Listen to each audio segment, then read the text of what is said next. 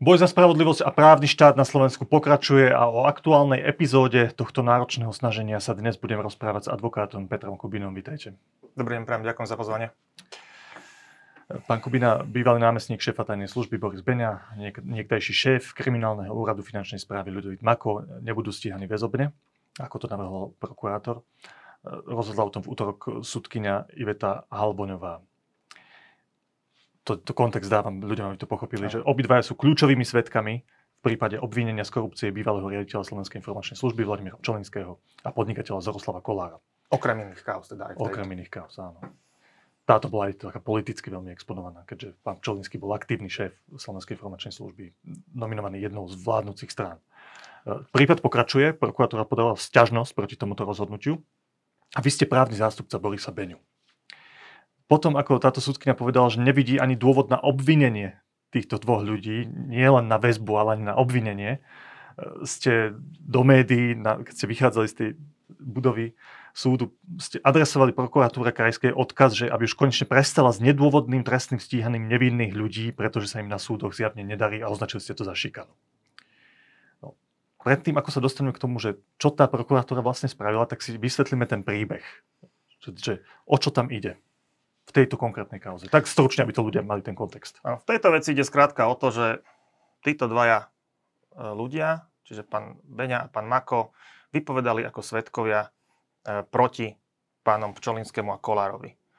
To trestné konanie je dodnes neukončené, stále sa vedie podľa medializovaných informácií, je vo fáze záverečného preštudovania spisu, čiže skončenie vyšetrovania, kde teda buď bude potom následne podaná obžaloba, alebo sa to inak ukončí.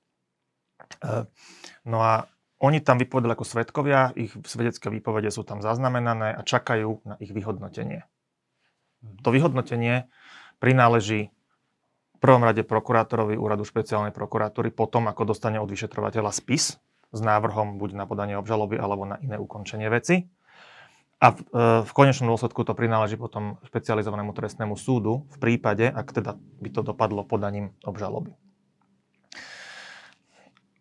A to, čo sa teraz deje v tomto prípade druhom, čo vznikol tento víkend, tak e, tu vlastne chce krajská prokuratúra stíhať týchto dvoch ľudí za to, že krivo vypovedali a krivo obvinili pánov Pčolinského a Kolára, pričom ešte nikto nevyhodnotil tie ich výpovede, že či boli ale alebo je tam, neboli Je tam jeden moment v celej tejto kauze, ktorý už nejakým spôsobom vyhodnotil aj tieto, celú túto kauzu a to je generálna prokuratúra, lebo tento prípad sa už riešil, však to je, to je stará vec, už pred rokom sa to riešilo. Áno, generálna prokuratúra vtedy to, uh, oni, oni to vyhodnotili nejako, môžeme teraz ako um, upustiť na chvíľu, nebudem špekulovať, že, že prečo tak rozhodli, aké boli ich motivácie. Ja zákon v tom moc veľmi, zákonnosť v tom veľmi nevidím tak oni, oni to neskončili meritorne. Oni to len vrátili procesne na začiatok s tým, že sa má konať znova. A, tak sa lenže, konalo znova. Lenže povedali k tomu nejaké argumenty. Ja ešte doplním k tomu, čo mm-hmm. ste povedali. To bolo tak, ak sa nemýlim, že pán Zoroslav Kolár mal dať nejaký, nejaké peniaze, 40 tisíc, ak sa nemýlim, pánovi Makovi. Ten cez Borisa Beňu, vášho klienta, mal odovzdať tie peniaze Vladimirovi Pčolinskému a Slovenská informačná služba mala prestať sledovať pána Zoroslava Kolára. To je, to je pointa toho príbehu. Nie? A toto celé sa riešilo a už sa to malo dostať na súd, ak sa nemýlim. Už každú chvíľu to malo v tom prvom, byť, v tom prvom prípade, v tom prvom áno? prípade, áno. Dva týždne predtým, ako sa to malo dostať na súd. A súd mal vyhodnotiť teda váhu áno? tej dôkaznej situácie. A vtedy generálna prokurátora, ktorá má na to zákonné právo, do toho vstúpila a povedala, že boli narušené niektoré, porušené niektoré formálne právne postupy, ktoré sa mali splniť, plus, že aj tá dôkazná situácia je slabá v tomto prípade. Tak to je?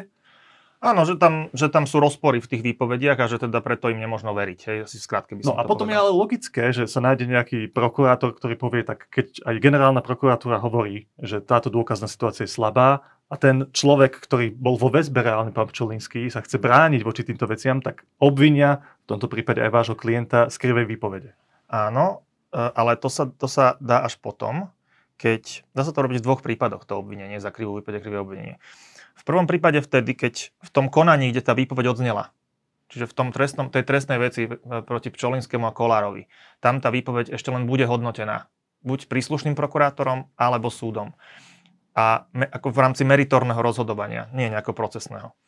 A až, až keď tam bude zhodnotená tak, by boli tie výpovede tedy vyhodnotené takým spôsobom, že, že boli nepravdivé a že dokonca boli urobené s úmyslom niekomu poškodiť, tak až potom je na mieste začať trestne stíhať tých... Takže tam je rozdiel oproti tomu, že či to stačí, či tie, tá dôkazná situácia je dostatočne silná a to, že či tam bola krivá výpoveď. Presne tak, lebo krivá výpoveď je, je úmyselné vypovedanie nepravdy alebo klamanie za účelom dosiahnuť niekoho trest, nedôvodné trestné stíhanie. To je niečo iné, niečo diametrálne iné, než proste výpoveď, výpoveď, ktorá len nestačila na odsúdenie pretože, ja neviem, pretože boli rozpory, pretože tam boli nejaké pochybnosti vnes, do toho vnesené. To je dôležitý rozdiel, ktorý by asi ľudia mali pochopiť, keď sledujú celú tú kauzu. No ale... A ešte, ešte by som doplnil, že, to, že, že taký prípad, že by niekto bol odsudený za krivú výpoveď predtým, ako by, ako by e, nepravdivosť tej výpovede v podstate vyhodnotili, vyhodnotil ten súd alebo orgán činných v trestnom konaní, pred, ktorom, pred ktorým tá výpoveď bola urobená, tak k takému prípadu podľa mňa aj teda podľa viacerých nikdy nedošlo dosiaľ, tak, taký sa, také sa nestalo. Jediný taký prípad je práve v súvislosti s touto vecou, keď, keď e, sudca Kapinaj schválil dohodu o vine a treste za jeden víkend v super rýchlom konaní e, na základe obvinenia e, inšpekčného týmu voči obvinenému Čabovi Demeterovi, ktorý sa potom sa neskôr ukázalo, že sa nevedel, k čomu sa priznal. Takže toto nemôžeme dať ako, ako nejaký precedens. Je ako veľmi veľa iných precedensov, ktorých je zrejme, že že tomu obvine, e, stíhaniu za krivé obvinenia, krivú výpoveď musí predchádzať meritorné ukončenie toho konania, v ktorom tá výpoveď odznela. Ja som všimol v televízii vyjadrenie námestníka generálneho prokurátora. On to potvrdil.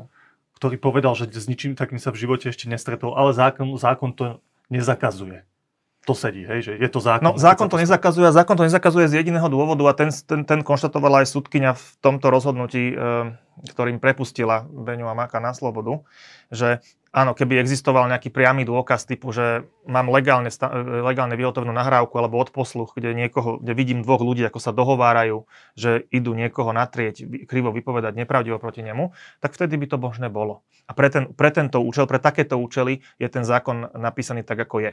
Ale pokiaľ k takejto veci nedošlo a v tejto veci nedošlo, tak není dôvod, aby to bolo inak. Viete stručne zhrnúť, aké argumenty použila Krajská prokuratúra, keď podala toto obvinenie a žiadala väzbu pre vášho klienta? Po, po, poprvé používali, použili argument, že sú medzi výpovediami rozpory. Čiže to má dokazovať, že klamu. No to práve nie, a že sa skoordinovali. Hej? To, to, to nemôže dokazovať, že sa skoordinovali. To dokazuje pravý opak, to sa vylučuje. Rozpory vo výpovediach sa vylučujú s nejakou koordináciou. E, po druhé, to, že sú vo výpovediach rozpory, neznamená, že niekto z tých svetkov klame to sú v každom trestnom spise, v každom vyšetrovacom spise sú dôkazy, ktoré, ktoré sú v prospech obvineného, čiže mu pomáhajú a sú dôkazy, ktoré sú v jeho neprospech, ktoré mu naopak nepomáhajú. A e, to, to, že to, toto nie je dôkaz ničoho, že by tam niečo bolo trestné. To je každý trestný spis, keď si pozriete, tak sú tam dôkazy v neprospech obvineného aj v prospech obvineného. A keď to ide na súd, tak ten súd tie dôkazy sa s nimi oboznámi, vykoná ich na hlavnom pojednávaní, prečíta, vypočuje svetkov a potom rozhodne, že ktorým z nich uverí, alebo na základe ktorých vlastne založí to svoje rozhodnutie. A, e, ale to neznamená, že aj keď by niekto bol oslobodený pre napríklad pre nedostatok dôkazov alebo preto, že sa musel rozhodnúť v pochybnostiach v prospech obvineného, tak to neznamená ešte, že ten, kto proti nemu vypovedal a kto poskytol tie usvedčujúce dôkazy, že ten klame. To, to bol jeden dôvod. Druhý, druhý argument bol ten, že, že vraj v dôsledku e, výpovedí e, pána Beňu a pána Makova vznikla vznik, eh, vzniklo pánovi Pčolinskému nejaká, nejaká obzvlášť závažná újma, ktorá spočívala v jeho nezákonnom väzobnom stíhaní. To bolo celé komplet vymyslené. Pretože, pretože eh, väzobné stíhanie, čiže väzba, vzatie do väzby v tomto prípade nebolo nezákonné. Nebolo, vyhod, ne, nebolo vyhodnotené ako nezákonné. Ani tou 363. Tam, tam možno sa zhodniť s tým, že na základe tých výpovedí môjho klienta, pána Maka, bol pán Pčolinský, bolo začaté trestné stíhanie a bolo mu vznesené obvinenie. Ale vzatie do väzby to vôbec nesúvisí s tými výpovediami nejako priamo, to je vecou prokurátora, či on tam nájde nejaké dôvody, na základe ktorých podá návrh na väzbu a potom či súd ho do tej väzby vezme. Ale v tomto prípade teda toto sa stalo súd ho do tej väzby vzal a viackrát aj najvyšší súd potvrdil, že teda tam v tej väzbe bol dôvodne a zákonne. To súvisí s krivou výpovedou. To nesúvisí nejako, len oni to tam potrebovali mať preto, aby to, aby to mali nadkvalifikované z prečinu na zločin, aby ich ľahšie dostali do väzby, aspoň si tak predstavovali. No a, a v prípade Pčolinského tá väzba, e, jeho vzatie do väzby nebolo nezákonné. Tie rozhodnutia o jeho vzatí do väzby a o zamietnutí jeho stiažnosti teda nie stiažnosti, ale jeho žiadosti o prepustenie z väzby nikdy neboli zrušené ako nezákonné. Tie rozhodnutia stále platia, sú právoplatné eh, a nikto ich nikdy nezrušil. Žiaden odvolací súd, žiaden ústavný súd, nikto ich nezrušil. On, on, on, on bol prepustený z väzby generálnym prokurátorom, roz, známym rozhodnutím na základe paragrafu 363 a preto len skončil výkon tých väzobných rozhodnutí, ale oni sú dnes normálne právoplatné, požívajú prezumpciu zákonnosti. Tu by som možno premostil, porovnal by, aby sme to porovnali, pochopili. Napríklad v prípade e, vyšetrovateľov NAKA, e, tých štyroch, ktorí boli vzatí do väzby a potom prepustení. Alebo aj v prípade Jaroslava Haščáka. To, to, sú, to, sú, to sú iné prípady v tom, že tam o, tom, o tej nezákonnosti väzby rozhodol súd.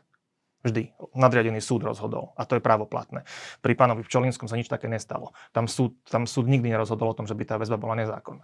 Takže toto... Len sa musím tak, teda 3-6 rokov rozhodol zástupca generálneho prokurátora v tom prípade, tak on v tom svojom uznesení nekonštatoval, že tam boli porušené niektoré základné veci a že sa rušia niektoré rozhodnutia a tak ďalej? No, on, no, on konštatoval, ale to on, zruši, on, on môže zrušiť iba rozhodnutia podriadených prokurátorov a potom vyšetrovateľov, či policajtov, orgánov činných trestnom konaní, ale nie, rozhodnutie, povedať, nie samotná, rozhodnutie súdu. Samotná väzba bola nezákonná, nemôže povedať. To nemôže povedať. Môže si to myslieť, dokonca keby bol aktivistický, môže to tam aj napísať, ale nič to neznamená, pretože o väzbe rozhodujú na Slovensku zatiaľ ešte stále súdy a, e, a teda keď, keď súd potvrdí, že, že väzobné stíhanie bolo dôvodné, aj, aj, že teda bolo aj dôvodné obvinenie, aj existujú dôvody na vzatie do väzby. Čo rozhodol. Čo rozhodol a nikto to nezrušil. Žiaden súd iný to nezrušil, ani ústavný súd. Tak keď, e, keď v takom prípade generálny prokurátor zruší 363 obvinenie, no tak, tak sa upustí od ďalšieho výkonu väzby, pretože nemôže byť držaný vo väzbe niekto, kto nie je obvinený ale to nič neznamená na tom, alebo nič nemení na tom, že tie rozhodnutia o vzati do väzby e, neboli nikdy ako nezákonné zrušené. Jasné. Toto boli tie dva hlavné argumenty? Áno, to, to, to, toto, bolo, toto bola tak asi polovica tých argumentov. Druhá polovica spočívala na dôkazoch z produkcie SIS, a tu ne, ne, nemôžem byť nejako ako špe, špeciálne konkrétny, lebo to, tie, tie sú v utajovanej prílohe, ale čo môžem povedať je, že, že z obsahu týchto dôkazov jednoznačne vyplýva, že išlo o účelové vyrábanie alibi v podstate po, pre, pre niekoho na to, aby, aby mohol spochybniť to trestné stíhanie. Na základe čoho konštatujete? To by ste museli ísť do technických detailov. To by som musel ísť do konkrétnych detailov, mm-hmm. ale tak niečo z toho spomenula aj súdkynia v tom, v tom uznesení, že tam nesedia dátumy, tí, tí svetkovia, ktorí tam vypovedajú z tohto prostredia, tak oni samozrejme nie, to nie sú priami svetkovia niečoho. Uh, oni, oni vypovedajú spôsobom, ktorý nejakým, nejako nespochybňuje uh, výpovede, výpovede Beňu a Maka. To, ako, to, to len tá prokuratúra chce vidieť nejaký problém tam, ale on tam nie je. A samozrejme, uh, ako sú tam také nezrovnalosti, ktoré, ktoré nás opravňujú tvrdiť, že, že to bolo účelová výroba alibi. A preto ja, ja, ja, ja vždycky tvrdím, že, keď, že veci, ktoré sú z produkcie spravodajských služieb, tak sa na ne musí nazerať veľmi opatrne. Pretože e, spravodajské služby majú zo zákona kompetenciu aj vybavenie, aj schopnosti na to, aby vedeli vytvárať rôzne krytia, alternatívne reality. Robia, majú, majú túto, toto vybavenie a právomoci kvôli tomu, aby, aby plnili svoje zákonné kompetencie. Pomôžem si, teraz mi napadol jeden, jeden film, môj obľúbený Cihodný občan. Tam sa dvaja rozprávajú mm, a ako v zásade vysvetľujú, že, že vysvetľujú tam takú že podstatu, že v čom spočíva práca tajnej služby. No, že hovoria to tak, že, no, že sú to ľudia, ktorí, parafrázujem, hej, že sú to, sú to ľudia, ktorí ktorým sme dali právo robiť veľmi zlé, aj, robiť aj veľmi zlé veci na to, aby sme my ostatní mohli spávať pokojne. Takže áno, na to e, na to, aby sme my všetci ako spoločnosť mohli pokojne spávať a mali, mali stav bezpečnosti, na to máme tieto zložky. Ale keď oni tieto svoje prostriedky použijú alebo účelovo použijú na to, aby vytvorili alibi konkrétnemu človeku v jednej konkrétnej veci, navyše ešte pomerne nepodarené alibi, tak to je problém. Takže toto, to, toto je zhrnutí celý dôkazný stav A to, ako bol vyhodnotený, to vieme. Kľúčová otázka, k tomu sme sa celým týmto rozhovorom, k tomu sme smerovali, je, že prečo niečo takéto krajská prokuratúra robí? Nie je to prvýkrát. Videli sme to aj pri zadržaní tých elitných vyšetrovateľov, kde takisto potom v konečnom dôsledku sudca konštatoval, že, tam, že celé to obvinenie bolo nedôvodné. Nie len ich vzatie do väzby, ku ktorému došlo v ich prípade. V tomto prípade k tomu nedošlo. Ja viem, že to je do istej miery špekulatívne, lebo však do hlav tých ľudí nevidíme, ale keď sa vy ako človek, ktorý sa v tom prostredí pohybuje, ktorý tam chodí s vašimi klientami, poznáte aj osobnejšie asi týchto konkrétnych prokurátorov, prokurátorov ktorí na krajskej prokuratúre v Bratislave pôsobia, tak ako si to zdôvodňujete? Ja tam žiadny právny dôvod nenachádzam. Ehm, mne by bolo ako právnikovi blbé, poviem to tak, až, až trápne, robiť veci, s ktorými na súde ma vždycky pošlu dopreč. Hej. To sa tu stalo veľakrát. Um, to sa musíte spýtať ich, že prečo to robia ja môžem len dedukovať z rôznych náznakov, ako, ako sa mi to celé javí. Tým netvrdím, že to tak je. To, je to, to, to, to čo o tom hovorím, je môj hodnotiaci úsudok na základe vecí, ktoré teda som sám osobne prežil, zažil. Uh, ak by chceli zachraňovať konkrétnu osobu pred trestným stíhaním alebo pred teda mm, súdnym konaním, alebo ak by chceli zastrašovať dôležitých svetkov a šikanovať ich, tak by to, nerobí, by to nevyzeralo inak, alebo by to vyzeralo veľmi podobne. Tak toto môžem povedať. A prečo to robia, to neviem, lebo ja by som tak bral, že aspoň z tých vyšetrovateľov sa poučili a teda už e, do rovnakého blata znova nestúpia. No ale to, toto obvinenie, keď som videl, na čom je postavené v tú sobotu ráno, tak som si povedal, že to sa fakt nepoučili. To je presne, ja som aj vtedy povedal, prvá moja reakcia, čo som aj dal pre médiá, vtedy bolo, bola, že je to len ep, ďalšia epizóda seriálu, ktorý tu vidíme už tak, takmer 3 čtvrte roka alebo takmer rok. A, a naposledy sme ju videli pri vyšetrovateľoch NAKA a presne takisto to aj dopadne. No, ale ak pokračujeme v tejto úvahe, ktorá je taká vaša dedukcia, vaše osobné hodnotenie tej, tej situácie, tak však o tom sa rozprávame už celé mesiace aj roky. Ak by to naozaj bolo tak, že chcú tým pomôcť nejakému konkrétnemu človeku, aby nebol trestne stíhaný, aby nebol odsúdený, alebo chcú zastrašiť kľúčových svetkov alebo vyšetrovateľov, ktorí sa tým prípadom venujú, tak to znamená, že veľmi dôležitý orgán štátnej moci uh-huh. je na opačnej strane. Robí presný opak toho, čo je v popise jeho práce. Je na strane zločinu, keď to tak zjednodušíme. A to je po tom všetkom, či si táto krajina prešla v tých posledných rokoch, absolútne tragické konštatovanie. Áno, je. Uh, ja, preto to ja nekonštatujem, ja sa tomu bránim všemožne. Ja len ako Hm, hovorím to, že keby to, mal, keby to malo byť takto žalostné, ako ste to popísali, tak, tak by to vyzeralo tak, tak, by to, tak by to nevyzeralo inak, alebo by to vyzeralo veľmi podobne. Ako na, to sú len zatiaľ indície, to sú, to sú jednotlivé ako zložky do puzzlu, ktoré sa no, zbierajú. V tejto krajine neexistujú mechanizmy, ktoré by takéto postupy, ktoré aj teraz zvolili tí prokurátori, krajské prokuratúry, preskúmalo, skúmalo by aj motívy týchto prokurátorov a jednoducho, keď sú prípady, ktoré vyznievajú absurdné a ktoré súdy pravidelne odmietajú, tu neexistujú mechanizmy, ktoré by to pozrite, dali na pravú mieru? Pozrite, v prípade, sú, sú samozrejme mechanizmy, ide o to, v akých rukách sú koncentrované. E, my sme napríklad, poviem, poviem niekoľko príkladov, alebo aspoň jeden za všetky, my sme v, vo veci tých stíhaných vyšetrovateľov NAKA dali niekoľko trestných oznámení e, na, na, na konanie ohľadne skutkov, ktoré sa reálne stali zo strany orgánov činných v trestnom konaní v tej, v tej ich veci. Ale kde všetky skončili? Zatiaľ v koši. Hej. Zatiaľ buď, buď ešte nie sú vyhodnotené, alebo boli odmietnuté a teraz prebiehajú konania o stiažnostiach. Viete, to, to, to, je, to je tak nastavené, že, oni, že ak, ak by sa tam oni dopustili nejakej trestnej činnosti a, a nebola by to zrovna, že zločinecká skupina alebo korupčná trestná činnosť, no tak, tak to vyšetruje a stíha stále len tá istá prokuratúra, ktorá je podriadená generálnej no, prokuratúre. Tak v tomto prípade, o ktorom sme sa dnes rozprávali, že ak by niekto chcel preskúmať ten postup konkrétneho prokurátora, tejto veci a zistiť, že či nepochybil, ako ano. dospel takým slabým dôkazom, ako prečo ich vôbec dával na súd. A prečo, tak prečo toto má stalo opakovane? Hej? Prečo sa to jeho šéf na tej prokuratúre, tohto nadriadený prokurátor... Áno, jeho nadriadený, tohto... alebo generálna prokuratúra, alebo generálny prokurátor. Ale tá generálna prokuratúra funguje takým spôsobom, že ja neverím, a to je jedno, čo odznieva na tlačovej konferencii eh, generálneho, vedenia generálnej prokuratúry, tak ja neverím, že tieto veci či už v kauze vyšetrovateľov NAKA, alebo v tom, tomto jej epizódnom pokračovaní, sa dejú bez vedomia a súhlasu generálnej prokuratúry. Som o tom presvedčený, že, to, to, že, že tam to si nemôžu dovoliť robiť bez toho, aby, aby mali na to požehnanie od, od nadriedených. Prokuratúra tak funguje. Hierarchický systém, tak armáda. To sú veľmi silné slova, ale ešte sa dotknem pár takých zaujímavých momentov, ktoré z toho vyplynuli. Tak prvá, prvý moment je, že aj v médiách sa písalo, že tento konkrétny prokurátor čakal, kedy bude mať konkrétny sudca službu. Na konkrétny časový slot, že o 8, 8.15 mu končí služba, medzi 8 a 8.15 stihol spraviť ten právny úkon, ktorý mal spraviť na to, aby rozhodoval ten sudca konkrétny. No a hm? toto nie je ojedinelá vec, toto sme videli už pri tých, aj pri tých vyšetrovateľoch, ak sa nemýlim.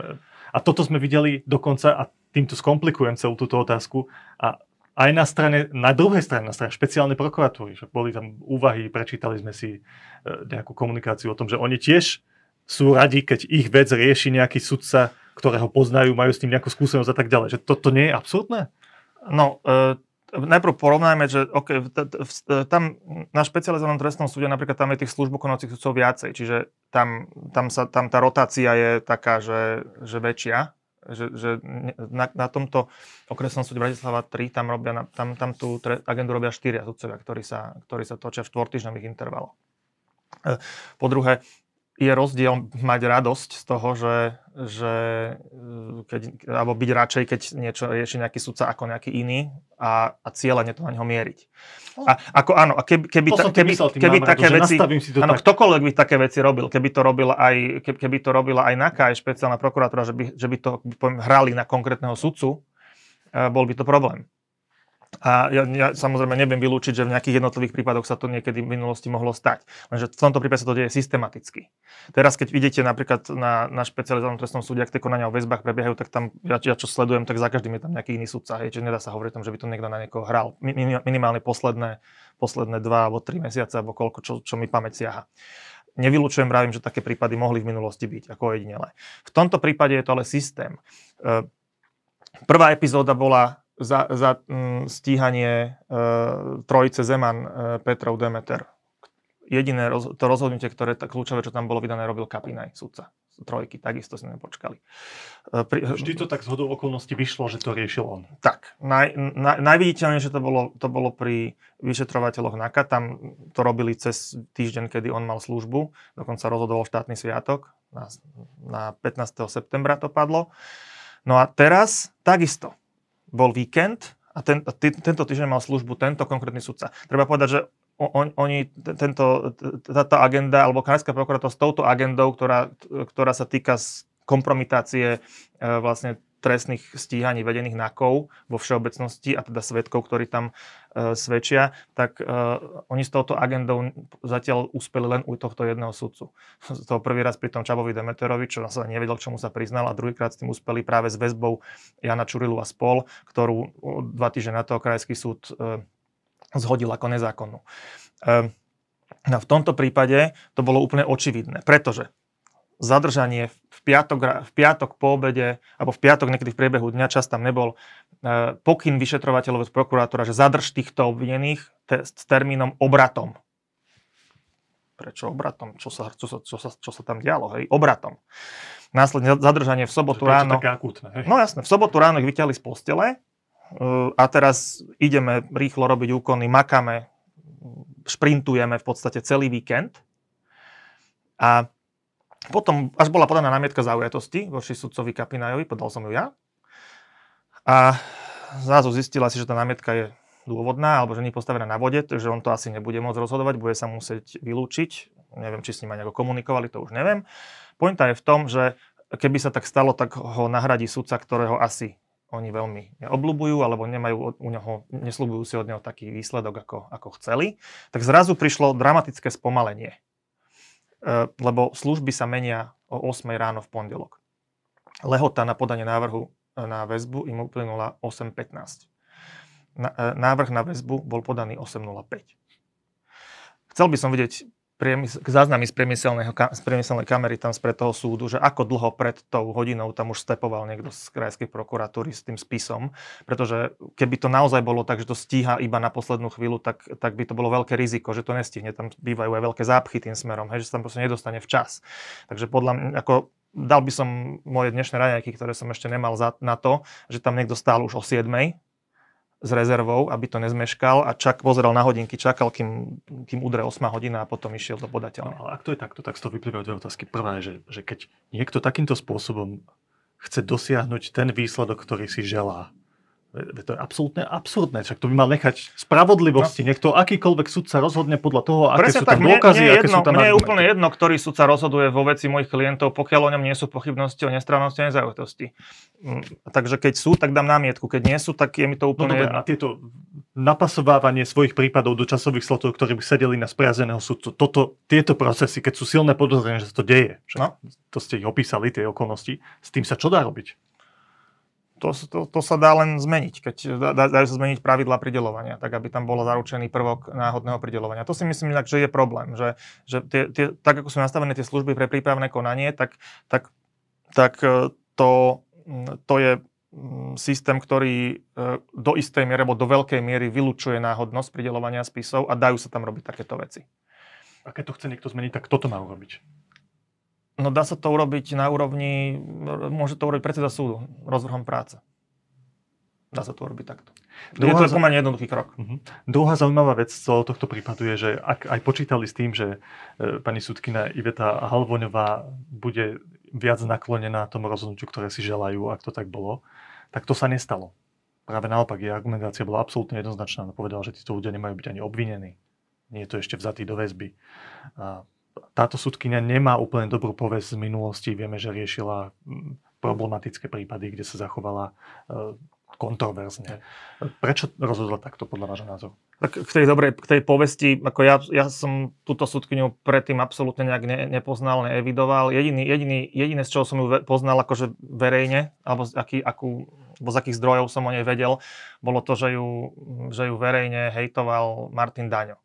A z môjho pohľadu, keď niekoho verejne hejtuje Martin Daňo, tak je to skôr akože dobrá vizitka, ako keď mám tak akože úsmevne povedať. Čiže, Myslím, že pri Lexovcoch rozhodovala, pri Ivanovi uh, Lexovi rozhodoval nejak kontroverzným spôsobom. Môže byť, to, to, to, je možno ešte z čias, keď som ja, ja nebol ani v právnej praxi, neviem teda, keď, od kedy to bolo. Každopádne, ja som, nemal som on, v podstate som o ne, ako z môjho pohľadu som o ne vôbec nič nevedel do tohto dňa, kým sme nemali uh, to, túto, túto Čiže skúsenosť. Keď prebehla informácia, že, že od, od nej sa očakávalo iné rozhodnutie, tak to bol asi nesprávny predpoklad. Uh, tak uh, ako bol to, uh, ja neviem povedať, či aj tie, či tá prokuratúra očakávala niečo iné, možno, možno očakávala niečo iné ako to sudcu, ktorému sa chceli zase potom vyhnúť tomu zastupujúcemu, ktorý mal nastúpiť ako zastupujúci za, za sudcu Kapina. Ja to už neviem, to sú špekulácie. Mm, každopádne ja som, ja som rád, že to, že to dopadlo takto a mm, ak by bola správna vaša hypotéza o mm, ne, nejakej pošramotenej povesti tejto súdkyne, ak by sme ju vzali za pravdivú, čo ja teda nevezmem za pravdivú v tejto fáze, lebo, lebo teda z mojej skúsenosti to tak nebolo, tak tak e, potom, potom by to svedčilo o tom, že naozaj je to, to očividné, že už sa potom nepodpíše absolútne nikto. Kde teraz tento prípad stojí? Lebo ak sa nemýlim, tak prokurátor podal sťažnosť voči tomuto rozhodnutiu. Viete aj s akými argumentami podal sťažnosť? Však to sa nedá podať tá sťažnosť len tak, že podáva sťažnosť. Musí to nejak zdôvodniť, nie? Zatiaľ nepoznáme argumenty, lebo on, on na, po tom e, rozhodnutí on len zahlásila. Prokurátorka povedala, že, že e, podáva sťažnosť, ale písomne odôvodí neskôr. Čiže ešte čakáme na tie písomné dôvody. Ja si neviem predstaviť, aké budú, ale tak papier znesie všetko a my na ne adekvátne zareagujeme. Takže mm, neviem, je to, je to podľa mňa, tam nie sú reálne dôvody, to, to niečo len povymýšľajú. Mhm. Ešte vy možno máte viac informácií, ako ja. Ako to stojí s celým tým prípadom stíhania Vladimira Pčolinského, v ktorého prípade sú títo dvaja ľudia, pán Mako a pán Beňa, váš klient, dôležití svetkovia? Uh, myslím, že tam nemám viac informácií, ako vy. Čerpám iba zve, zo zverejnených informácií z médií. Bolo zverejnené, že je tam, že je tam termín preštudovania spisu mm, na dnes, zrovna a pondelok, čiže to sú dva dní. A potom to úkonne nasleduje podanie na súd, tak uh, Potom úkonne nasleduje uh, to, že vyšetrovateľ zabalí spis a pošle ho prokurátorovi buď s návrhom na podanie obžaloby alebo s návrhom na iný postup, Áno, napríklad za obžaloby, nastavenie trestného stíhania napríklad. No a potom vlastne na základe toho potom prokurátor spis preštuduje a, a podá obžalobu alebo teda, alebo rozhodne inak. Ale to už je, on není viazaný tým pokynom alebo tým názorom vyšetrovateľa. Takže môžeme očakávať, že v najbližších týždňoch bude znova pán Pčolinský obvinený? On obvinený je dnes. On stále obvinený, to nie je zrušené. Toto nie, to, on bol znova obvinený. On, on po tej 33 mu bolo zrušené obvinenie, ale tam znova to stíhanie prebehlo od začiatku. Tam sa znova vypočuli svetkovia, obvin, znesené obvinenie bolo, prepočuli sa svetkovia v prítomnosti, v prítomnosti obhajcov. E, zabezpečili sa ostatné dôkazy. A čiže on, on akože obvinený je znova a toto dosiaľ nebolo zrušené a to, že ako to ďalej pôjde, tak to závisí od toho, že či prokurátor podá obžalobu alebo, alebo e, rozhodne inak. Ale e, vo všeobecnosti platí, že, že prokurátor môže napríklad zastaviť trestné stíhanie meritorne a nedať vec, nedať vec na súd iba vtedy, keď je nepochybné, že, že sa ten skutok nestal alebo že ho nespáchal obvinený a podobne. Ak sú tam akékoľvek pochybnosti, tak, on, tak e, prokurátor v zásade musí podať obžalobu. Dobre, to bolo k tomuto prípadu. Ešte jedna vec. V médiách ste sa objavili ako právny zástupca pána Jaroslava Haščáka, dôležitého spolumajiteľa firmy Penta. Ten aktuálne žiada ministerstvo spravodlivosti, generálnu prokuratúru aj ministerstvo vnútra o verejné ospravedlnenie. To je jeho požiadavka za spôsobenú újmu a uplatňuje peňažné nároky v predpokladanej výške okolo 16 miliónov to je tá, To je tá, tá maximálna výška, hej. Áno. Vy ho zastupujete. Je to človek, ako ste už spomínali, o ktorom súd právoplatne rozhodol, že tá jeho väzba bola nezákonná. To je jasné. Keď je niekto stíhaný nezákonne, utrpí tým jeho poves, utrpí tým jeho biznis, nárokujú si nejaké peniaze, ospravedlenie a tak ďalej. To je logické. Tá kľúčová otázka je ale iná, že keď vidíme na Slovensku advokátov, ktorí stoja pri ľudí s veľmi pochybnou povesťou, okolo ktorých sú vážne podozrenia pri pánovi Haščákovi, to je kauza Gorila, ktorá má veľký presah na celé fungovanie štátu, a veľa sa o tom aj v médiách popísalo tak, tak sme zvyknutí, že pri tomto type ľudí s veľmi zlou povesťou sa vyskytujú advokáti, ktorí tiež morálny profil je uh, diskutabilný. Nechcem teraz ísť do konkrétnosti, ale, ale však asi vieme, o čom hovoríme. No a teraz pri pánovi Haščákovi stojí Peter Kubina, ktorého poznáme práve naopak z kauz, kde stál za ľuďmi, ktorý, voči ktorým zločin išiel, alebo bol... Nikdy ste sa neprofilovali ako advokát, ako zástupca ľudí, ktorí majú takúto e, pochybnú povesť až takého rozsahu ako pán Haščák. Prečo ho zastupujete? Ja sa v prvom rade pozerám na to, že, že čo zastupujem, až potom na to, že koho. Uh, ale toto, toto má ešte trošku kontext. Pr- prvá časť toho kontextu je to, že, že v tomto prípade sa uh, Jaroslav Jaščakovi naozaj stala nespravodlivosť, ktorá ako je očividná, bola potvrdená súdmi viacnásobne. A uh, teda na rozdiel od tých iných 363 známych mediálne, tak v tomto prípade tá 363 bola len logickou reakciou na, na rozhodnutie súdu. Takže naozaj v tomto prípade k, k tej veľkej nespravodlivosti aj nezákonnosti došlo. Tá druhá časť kontextu je v tom, že ja som prevzatím týmto mandátu v podstate len zostal konzistentný, pretože, pretože nie je žiadne tajomstvo, že mm, skupina Penta a jednotlivé, alebo viaceré súčasti sú aj môjim osobným klientom, teda klientom kancelárie, v ktorej pôsobím už dlhé roky. Myslím 15 rokov, keď to tak zoberiem spätne. To zahrňa obdobie aj pred gorilou, aj po gorile myslím potom, ako teda niekto zverejnil ten, e, ten text prvýkrát. A mm, ak by som tento mandát nevzal, tak, tak, by, som, tak, by, som, tak by som mohol... Tá, tá podstata tej veci, toho sporu je, je úplne jednoznačná. Došlo, došlo k nespravodlivosti, ktorú treba odčiniť. E, pričom treba povedať, že ten klient, jemu nejde primárne o tie peniaze. Hej, tým, tie peniaze vyčíslil preto, aby, aby, aby si bolo možné lepšie predstaviť, aké dôsledky má alebo môže mať takéto ľahkovážne ako nezákonné konanie orgánov činných v trestnom konaní. Ale e, tá moja konzistentnosť tej veci spočíva v tom, že keby som ho za týchto okolností mal ten mandát odmietnúť, tak by som to mohol urobiť jedine z dôvodu, že lebo sa voláš Jaroslav Haščák. A v takom prípade by nasledovala legitimná otázka, že no dobre, a čo sa zmenilo za posledných 15 rokov? Iba to, že, že, že som bol nezákonne stíhaný lebo iné veci sa nezmenili. Robíš, robíš pre nás uh, uh, kontinuálne dlhú dobu, sme s tebou spokojní, takisto je to obojstranné. Tak čo sa zmenilo? A ja by som na túto otázku nemal odpoveď. A, a, a ja, ja zvyknem, ja, ja nezvyknem dávať odpovede áno, nie, z dôvodu, že lebo môžem, alebo lebo chcem. Ja, keď urobím nejaké rozhodnutie a dám nejakú odpoveď, tak ja, aj keď ju možno nekomunikujem to zdôvodnenie, lebo buď o to není záujem, alebo nie je to čas, kapacita, tak minimálne sám pre seba a pre vlastné svedomie ho vždy rád mám. A v tomto prípade to, to, to zdôvodnenie. Preto v tomto prípade to zdôvodnenie okrem iných vecí, ale keď, e, čo sa týka mojej osoby, e, tak keď sa mám pozrieť na to, že konkrétne zdôvodnenie z pohľadu mojej osoby, tak to zdôvodnenie je najmä v tom, že ja som neurobil nič, e, čo by nebolo konzistentné s mojou činnosťou posledných 15 rokov. Akurát som, som tú si tú konzistentnosť zachoval. Jedna námietka, ktorá mi prichádza na um pri tom, čo vy hovoríte, je, že tento konkrétny prípad, je jasné, že keď 15 rokov sa venujete skupine Penta, riešite ich biznisy, všetky právne veci, ktoré riešia. Nie všetky, tak, Množstvo hej. právnych vecí, ktoré riešia. Majú viacerých právnikov. Tak je trošku iná situácia, keď jeden z najdôležitejších ľudí tejto finančnej skupiny je vo väzbe, je on osobne trestne stíhaný, väzobne trestne stíhaný vo vážnej veci. Je to trochu iné, ako keď riešite biznis celej tej skupiny. A a to nie je otázka ani vašej osobnej morálky, ani vášho právneho nastavenia, skôr otázka reputácie. A tá moja otázka znie takto. Za to slovo som bol aj disciplinárne stíhaný raz reputácie, tak si teraz musím dať pozor, čo poviem. Tak sa vás chcem opýtať, že, že či to neškodí, že keď zvažujete, že či, dobre, tak 15 rokov sa venujete, ale tu je trestná vec človeka, ktorého kauza otresla Slovenskom, gorila. Z reputačných dôvodov nie je to pre vás veľké mínus? V tomto prípade nie, pretože uh, tu treba ešte povedať to, že ja som nevykonával v tej veci obhajobu.